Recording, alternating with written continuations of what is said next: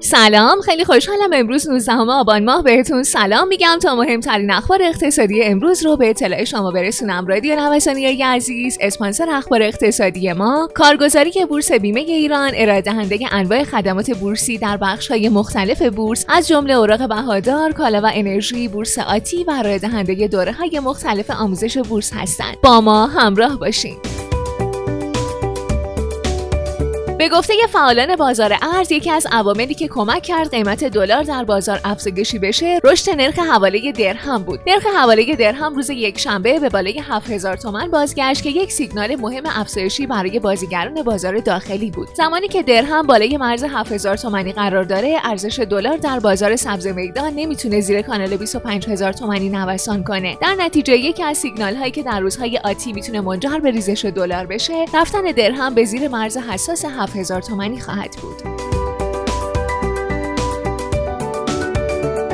چرخش قیمت سکه. قیمت سکه در روز یکشنبه برخلاف روزهای گذشته افزایش یافت و هر قطعه سکه به بهای دوازده میلیون و ششصد هزار تومان رسید که افزایش هشتصد هزار تومانی رو نسبت به روز گذشته نشون میده. یکی از عواملی که منجر به افزایش قیمت سکه شد، رشد نرخ دلار پس از افت‌های متوالی بود. به گفته که برخی تحلیلگران فنی، تا زمانی که این فلز گرانبها زیر دوازده میلیون و هشتصد هزار تومان قرار داره، انتظارات افزایشی شدید فعال نخواهند شد.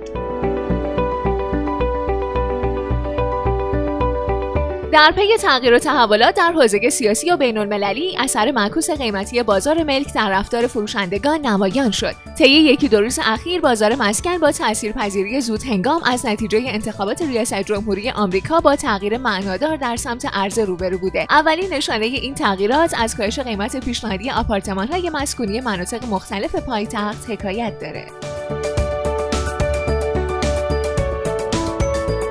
روند نزولی نرخ ارز ریزش قیمت‌ها در بازار خودرو رو رقم زد. روز گذشته بین بیست تا بیست و پنج درصد از قیمت خودروها در بازار کاسته شد. به گفته فعالان بازار، در شرایط کنونی عرضه خودروهای احتکار شده به بازار افزایش یافته، حالا که به دلیل کاهش انتظار تورمی متقاضی برای خودرو نیست. فعالان بازار میگن خیلی ها از بیم ریزش بیشتر قیمت‌ها فروشنده شدن. با این حال در سمت تقاضا میل چندانی برای خرید نیست. با توجه به مصوبه هیئت مدیره سازمان بورس اوراق بهادار، استفاده از قابلیت احراز هویت چند عاملی برای ورود به سامانه‌های معاملات برخط از تاریخ پانزدهم آذر ضروریه. مالیات یک و هفت دهم میلیون مودی قطعی شد. معاون درآمدهای مالیاتی سازمان امور مالیاتی کشور اظهار کرده در راستای تبصره ماده صد قانون مالیات‌های مستقیم، مالیات بیش از یک میلیون و هفتصد هزار مودی خرد بدون رسیدگی قطعی شد.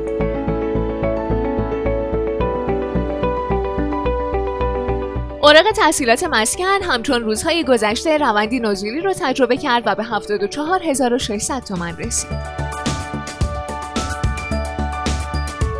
طلا در معاملات جهانی در شرایطی که بازارها روی پیروزی بایدن حساب باز کردن، از مزایای ارزان شدن دلار در فضای مبهم ناشی از طولانی شدن شمارش آرا بهره مند شده. بهای هر اونس طلا در هزار و نهصد و پنجاه و یک دلار و سی و پنج سنت بسته شد و برای کل هفته سه و نه دهم درصد افزایش رو نشون داد که بزرگترین رشد قیمت هفتگی از اواخر ژوئیه به این طرف بوده.